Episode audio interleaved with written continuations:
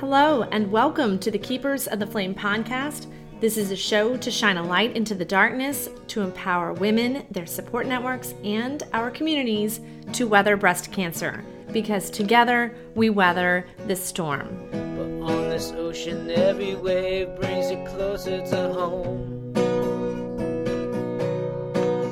And no matter what you think, you are never alone. Hello, and welcome back to Keepers of the Flame podcast. I'm Joyce Williams, your host, and this is episode number 25 Survivor Series with Ashley Yunt. In case you're just now joining us, the whole idea of Keepers of the Flame is that the more we unite, the brighter that light shines out in the distance. So if you or somebody that you know is battling breast cancer, they don't feel alone. They know that they don't have to travel this journey alone.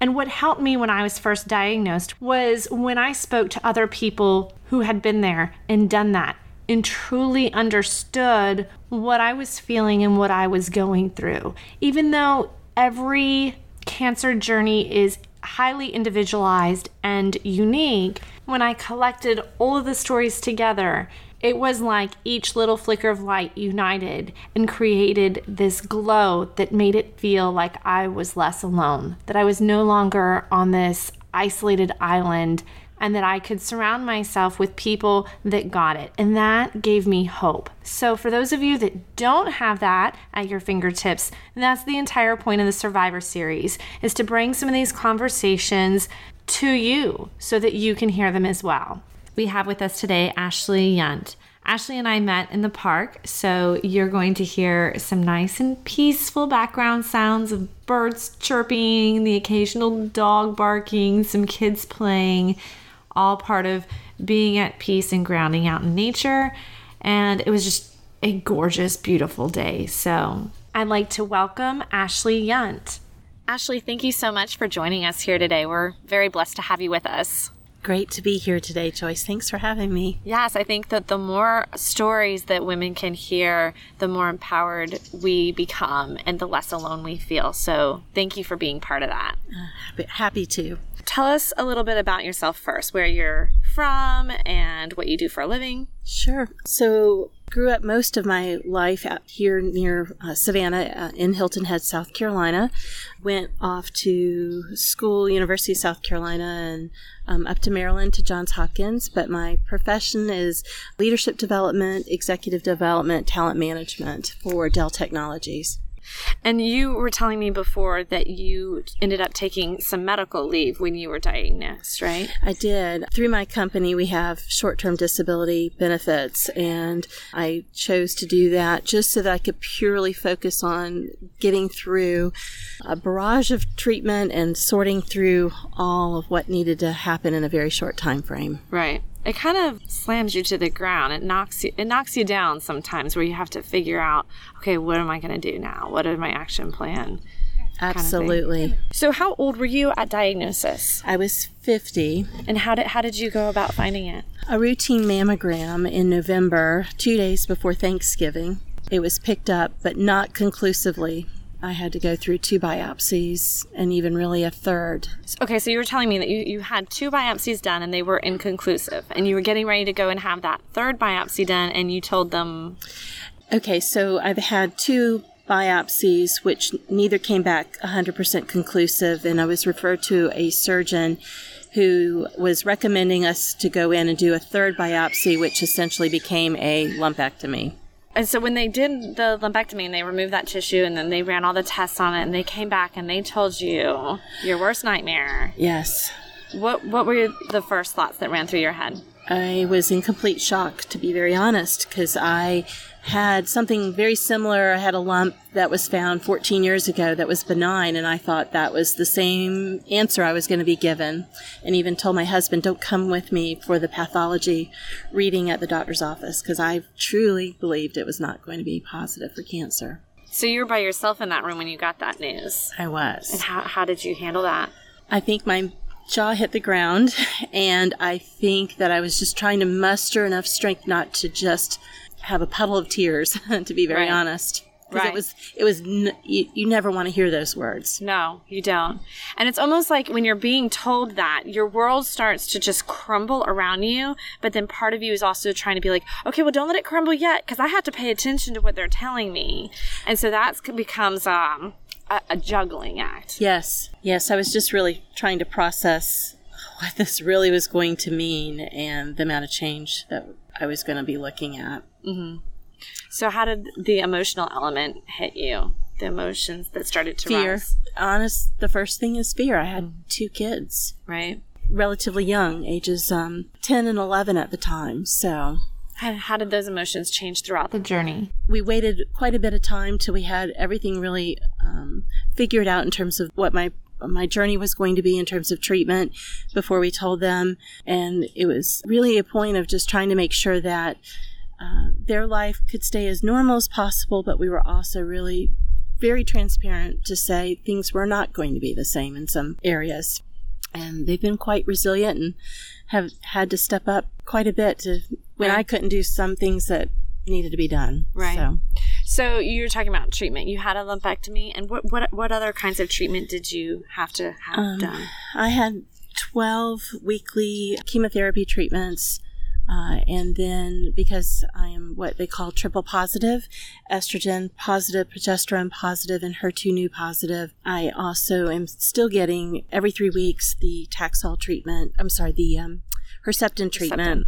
And Herceptin, again, if you missed some of our previous episodes, Herceptin is used on individuals who have the HER2 positive element to their cancer. That's that's where Herceptin comes into play. Yes. And I also, after um, the first 12 weeks of chemo, I went through um, 15 treatments of radiation. Did they put the bolus on you when you did that?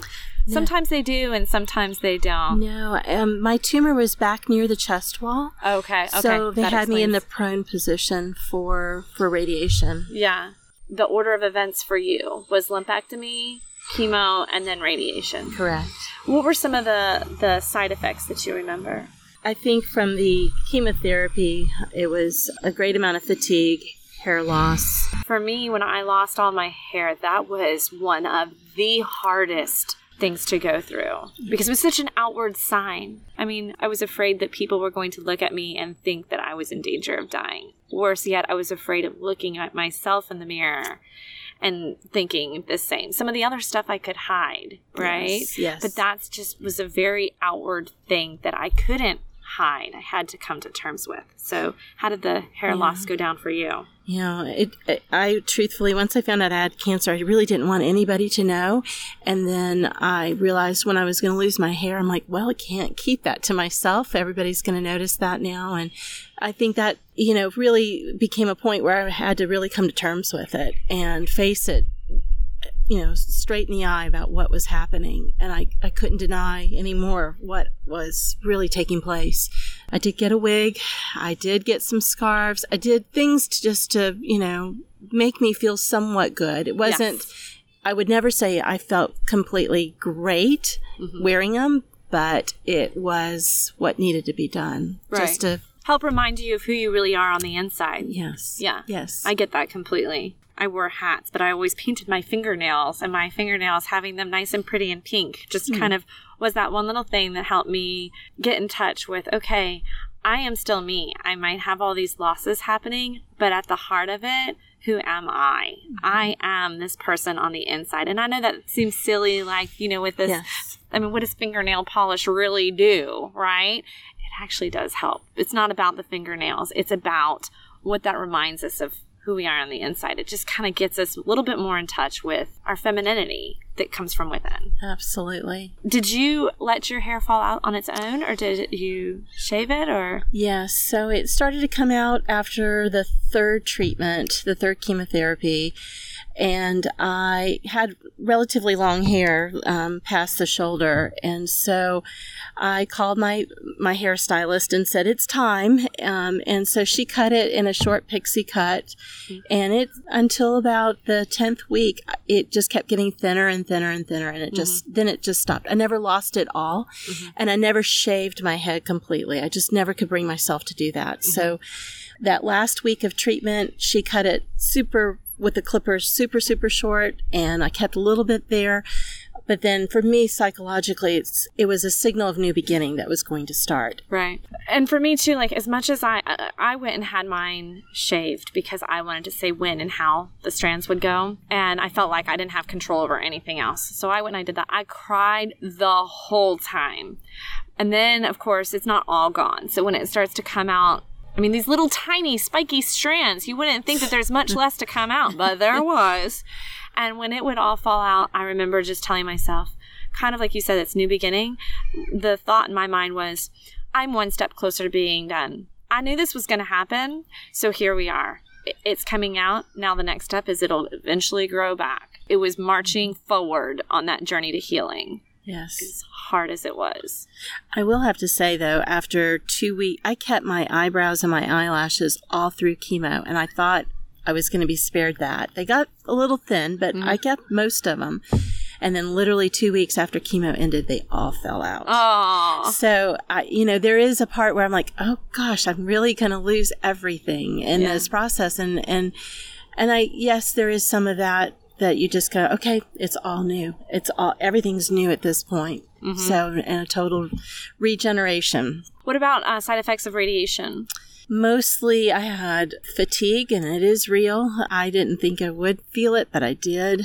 Towards the end of the treatment, skin getting really itchy and irritated mm-hmm. and still going on, you know, for a good three weeks, even after the treatment. Even after. That's the part people don't really realize too, is it, it once you have your last treatment, it's gonna redden yeah. more before it starts to heal after that. And there's been, I think, I don't know if it's been a result of just everything, but just some sharp pains in the breast area that come out of nowhere. And mm-hmm. the doctors all say this is normal. It's just part of the healing. Right. So you might get alarmed having that feeling and feel like something else is going on but it's just really part of the healing that's right. taking place. Right. Follow through and talk to your provider but don't panic. Don't freak out. That's know right. that you you're not alone in that is there anything that you wish that someone had told you ahead of time?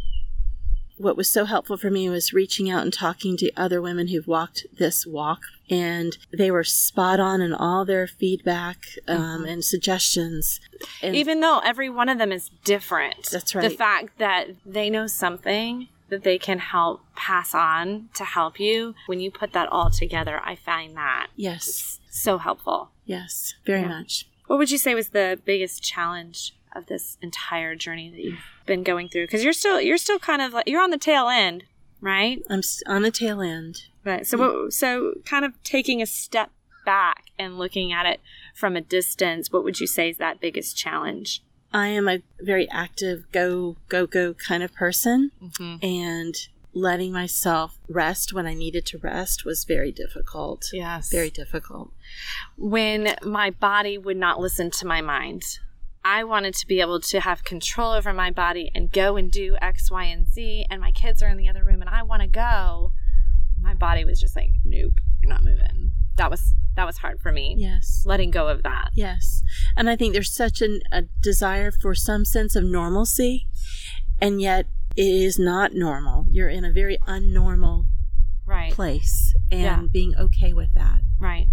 And then recognizing too, though, that, and this was a hard part for me, recognizing that that moment might be hard and you might not be able to do all the things that you want, but it's not going to define you either. It's not going to last forever, even though you might not be able to see the way out in that moment in time because it is so overwhelming. Mm-hmm. It's not the end. It's not going to be like that moment forever. Correct. No, it's just one moment in time and just take one step forward the next day, uh, each day as it came. What would you say is your the biggest life lesson that you've had out of all of this? Take time for yourself to take care of yourself. Self care. Oh my gosh, I didn't even know what those words were in the beginning. And people would be like, oh, you have to have self care. And I'm like, I don't know what you're telling me. what does that mean? I don't get it. I have things to do. I have a family to care for. I have mm. kids I have to take to school. I have got laundry to do. And, and the truth is, is all of these and and andas, there's a time and place for them too. That self care is critical. What would you say is mm. the single most important self care item that you did for yourself? And that I'm doing now is just exercise, exercise. Take mm. that time because it's not only for just overall prevention and health, but it's a great stress reliever. There's so many good added benefits to it. For me in the past was coming up with reasons why I couldn't get to it. Mm-hmm. It's it's just vitally important. Absolutely. And you start at whatever your entry point is too and Yeah. build. And that that was a big shift in perspective for me because I used to run prior to treatment and I don't think that everybody quite understands this, but when you go through something like this, it's not like, "Oh, I've been out of running for a handful of months, let me get back." It is I need to learn to walk again. I mean, I I was a active athlete prior to even say my surgery. And then within the course of that that one treatment i could barely walk through the aisles of walmart. I remember talking to my friend and she said that exercising was like her therapy. It was her way to process through and release. So she was very anxious and ready to get to that moment where she could exercise again. And i remember having to tell her to change your expectations on what exercise looks like. You can still exercise, but it's going to look very different than it did before, and that's okay. You just start wherever your entry point is. Maybe it's walking around the house. Okay, then maybe the next day, maybe it's walking twice around the house. Like, and that's still exercise, and give yourself credit for that. And then you just slowly build yourself up and you get that strength. And that's control. Like, that's something that you mm-hmm. can do. Absolutely. And even now there's the aches and pains in the joints, but it's it hurts to walk, but then it gets easier as you walk. So I, I guess what I'm trying to say is there's this new normal. It's not the same of walking like I used to. I used to do you know miles and miles and i used to train for marathons and i i i am not there and i will never probably be exactly there so i don't even have that expectation of myself i just accept what i can do right now Right. and it's something more than i was doing before Exactly. Every So- you you start at whatever your entry point is and you do that and you work on that and that is exercise and that is making yourself healthy, Yes. healthier. For me it was a combination of both that element, getting that physical health back together and then also like emotional health for me was a mm-hmm. big deal because I mean it was definitely a trauma. Definitely. And I think there's, for me, there's, even now that I'm done through probably the two thirds of the treatment, there's still this little voice that wants to come in and plant fear inside of you. That's the part that I, the emotional part where you just have to really control your thoughts because it can go get to not a very good place very quickly if you let it. And that is try to stay positive, optimistic, and very future focused mm-hmm. to control some of that um, emotional. I like to picture um, the movie Inside Out with all those little characters up there in my head with the dashboard, and I keep picturing fear. And like he's running around and he's crazy and he's tripping over stuff and he's just like on full panic mode. And what I've come to learn is that fear isn't really trying to hurt us. Fear is trying to help us, which seems very odd because fear is so super unpleasant. What possible good could you bring me? But recognizing that you go, if you're out in the wild, okay, and there's a wild animal, like fear has kept us safe. Do you fight it? Do you run away? If a ball's coming, do you catch it? Do you get out of its way? So when fear starts to get on whew, crazy overload with me now, I try to stop and think, well, what is it telling me? I know my therapist, she had asked me that once and I thought she'd lost her mind. What do you mean? what is it trying to tell me? That I don't like it? That it's unpleasant? But finally recognizing for me that it's telling me, hey, this is scary stuff. The same fear that I don't like now was the same fear that brought me to the doctor to have the treatment done that ultimately saved my life, right? It's the same fear that's saying you need to go to your follow up appointments. You might not like going and it might be hard. But because you know what could happen, because you've been there before, because you recognize all this stuff that fear, I guess, is in charge of, then it leads me to make better choices. Um, sometimes he can get a little hyped up and he needs to be calmed a little bit, but ultimately, fear is. It's not always a bad thing, even though it's an unpleasant thing. What would you say is your biggest fear? I would say probably is the reoccurrence, but even I've had to kind of put that in perspective because there is that chance, but I'm not going to focus on that. I'm going to focus on what I know I can do that's healthy and positive. And if it were to happen, I'll get through it again, just like I've gotten through this. So. Okay. And I think that is one of the biggest life lessons that I've been trying to wrap my head around. And you seem to have just said it right there perfectly in one sentence was letting go of what you can't control and focusing on what you can. You can't control whether or not a recurrence is or is not going to happen. So what do you have control over now? What would you say is your biggest hope? I think my biggest hope on a on a grand scale would be that there is, you know, they find an absolute cure for all cancer. Uh, it's not something I wish for anyone of any kind to go through. Um, and I think for myself, on, on a personal level, I've had to really look at instead of cancer happening to me, cancer was for me for a very specific reason. And my hope is that I really make all the changes that I've learned that I need to make through this process, whether it be self care, self love, just personal growth and development that I had put to aside and can be an even stronger, better wife, mother, friend. It's like when you go and you work out, like your muscles, your body, it aches. But then after that ache, you are stronger. So, kind of a similar thing here. Like, we have had heartache. We know what heartache is, we know what pain is, but we are not defined by that. We will rise up stronger. Absolutely. And, my hope also is to be able to help other women who are walking in this journey, either now or in the future, and to be of uh, hope to them to provide whatever information, insight, encouragement to other women. Because we're not alone. And the more people hear that, I think and, and, and the fact that you are even here today doing this podcast with us is is huge in doing that and in helping women hear that. So Yes, immediately after I had the diagnosis, I wanted to go find someone who has been through this. And and that was hard trying to find someone I could just go talk to. It took a little work to get to someone, but I got to you, Joyce. Right. We you reached so. out. Uh, side note here, you you contacted me because you got connected with the Komen affiliate, our local mm-hmm. Komen affiliate. Tell us tell us about that. Yes, so I um, reached out to the Komen affiliate to ask if there is anyone. I was looking to really speak to someone who's been through um, breast cancer. Specifically, I was looking for triple positive as well because I was trying to understand what all that meant. Right. Uh, and they put me in touch with Joyce, and Joyce was so helpful and has been actually uh, checking in with me all through the journey. So I'm happy to oh, be back you. here on the other side now. Yes, you. now you are now you're the one holding holding the light for the next person. Touching quickly for anybody that missed these um, last few episodes, uh, knowing what triple positive means. So, triple positive, when they get the tumor out, they run tests on it, and then they determine uh, what basically what makes that cancer grow. And so, the first thing that they examine is estrogen and progesterone.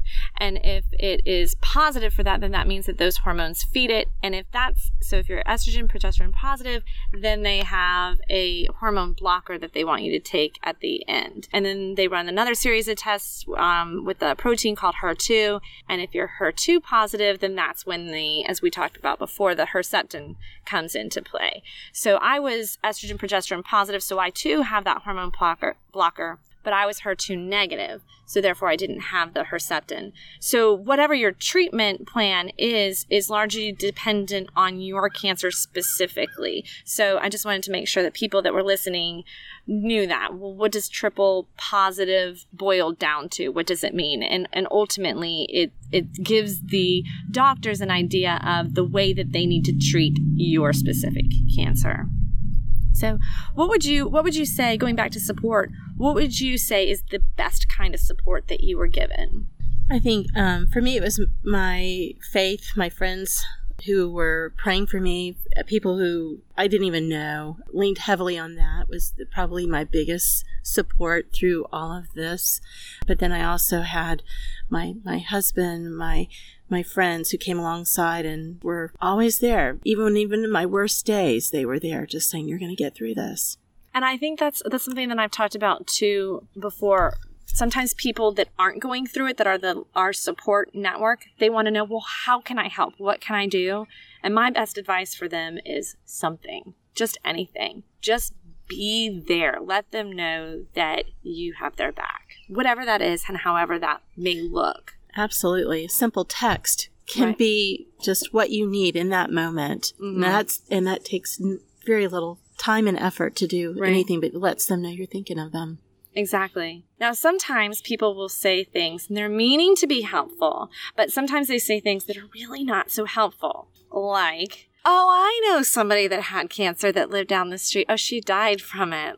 Thanks a lot. They're, they're coming at a place of trying to connect. And sometimes the wording or the thoughts that they choose to use are not always so helpful. What advice do you maybe have for some of those friends and support network listening on either things not to say or things that would be much preferred ways that you can show your support instead? I think the one about the hair, oh, it'll grow back. I think my, you know, if you were to really want to show signs of encouragement or words of encouragement, just say, I can imagine that must be really difficult. That lets them know that you are, you can understand maybe the level of loss that they're going through in that, in that Right. moment versus just saying, getting, I know you're trying to be positive and helping them to see it'll grow back, but in that moment, what they need to know is that you can relate to what they're feeling Right. Of loss. Not necessarily trying to fix it for them That's in that right. moment, That's but right. sit with them in that ick Absolutely. and let them know that, that you're there to listen, that you're there to lean on. Yep. What other pieces of advice might you have for those friends listening of things that they can do to show their support? Anything from picking, I had friends who picked up my kids from school, who brought a meal, ran an errand. It's it, when your energy is low, it's just anything to help make something a little bit easier, even if it's to take the kids for an hour so that you can just rest. Rest. That's right. Rest. Let me sleep. My body needs it. How did your diagnosis affect your family dynamics? Because mm. it's a big change. You, you know, we talked about in the beginning how it's a new normal and that there were going to be adjustments and your kids were going to have an adjustment too. Because, Yes. I mean, it's a big life altering moment. So, how did it affect your family dynamic? It brought us together closer, first and foremost. Um, but I think there was a level of sacrifice we all had to make. Um, it's not just mom sacrificing a lot to get through something like this, but the kids had to just pick up more on the chores, do their laundry, to um, not being able to do some of their favorite things that they like to, or I couldn't arrange for play dates because I couldn't have more exposure to people um, when I was going through chemotherapy. Right? And the reason why that is, folks, is because chemotherapy attacks all of your fast growing cells, and one that happens to get caught in the crossfire are your white blood cells, and white blood cells help you fight off infections and diseases. So if your white blood cells get really low, then you're more susceptible to getting sick. I think the big one was, you know, we um, we usually typically take our kids to Disney World at the end of the school year if they got all A's, and they we couldn't do that this year, and we mm-hmm. just said we'll look at doing some big celebration when I get through all the treatment next March, and still, you know, celebrate a lot of goodness that has happened in this last year. Right. Now you have two kids, right? You said mm-hmm. before that they they were 10 and 11 at diagnosis. Mm-hmm. How did you tell them? Yes, so we waded through finding out all of the BRCA testing as well as just to really know what my final treatment plan was and if I was going to need any more surgery uh, before telling the kids. Um, we did tell them when I had to go in for the biopsy slash lumpectomy, I had a spot, I had a lump that the doctor wanted to check out.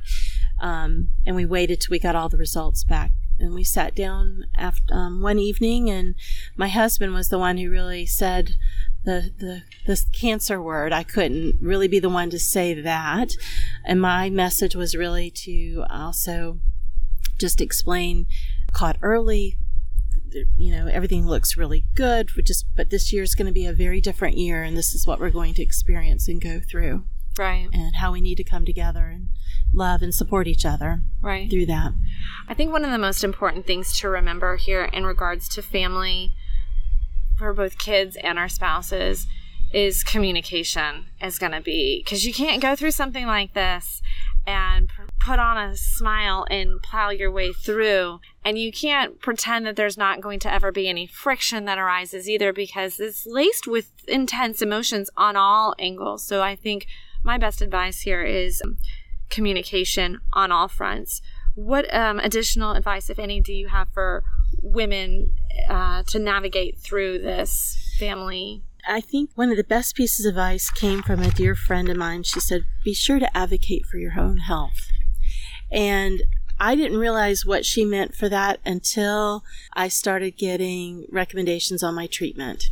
And then I realized I've always been a researcher, but I really took time to research what they were saying and then really advocate for what I wanted versus what may be what they're saying. And, and don't be afraid to get a second or a third opinion. And when you feel good about it, then you know you're ready. You're ready for, for that journey to move forward with whatever that whatever That's that right. plan looks like you have now taken ownership of it That's right. Don't be afraid to ask questions of the doctors until you feel comfortable.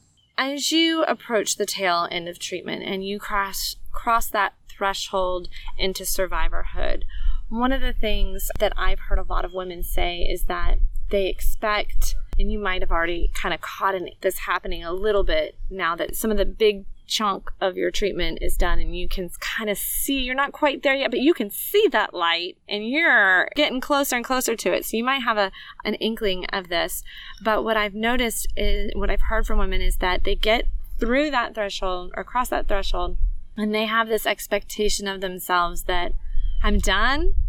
I should be this. If i'm done with my treatment i should be nothing but happy. I should be positive. I should put it all behind me. It's in my past and all these shoulds, should, should, should. And the reality of what I hear is that we own those smiles and we own that optimism and we own that celebration, but there's a lot more that's going on too. Do you have have you caught a glimpse of any of that as you're getting closer to that? Yes, I think so. I think I'm really trying to leave myself open for what that might be and not put too much expectation on that on myself. Right. Give yourself permission to be human. What, however that happens to settle out for you knowing that you're human and that it is normal. And it is okay. Very much so. There's such a desire. I think people want you to return back to normal. And they want to put that expectation on you.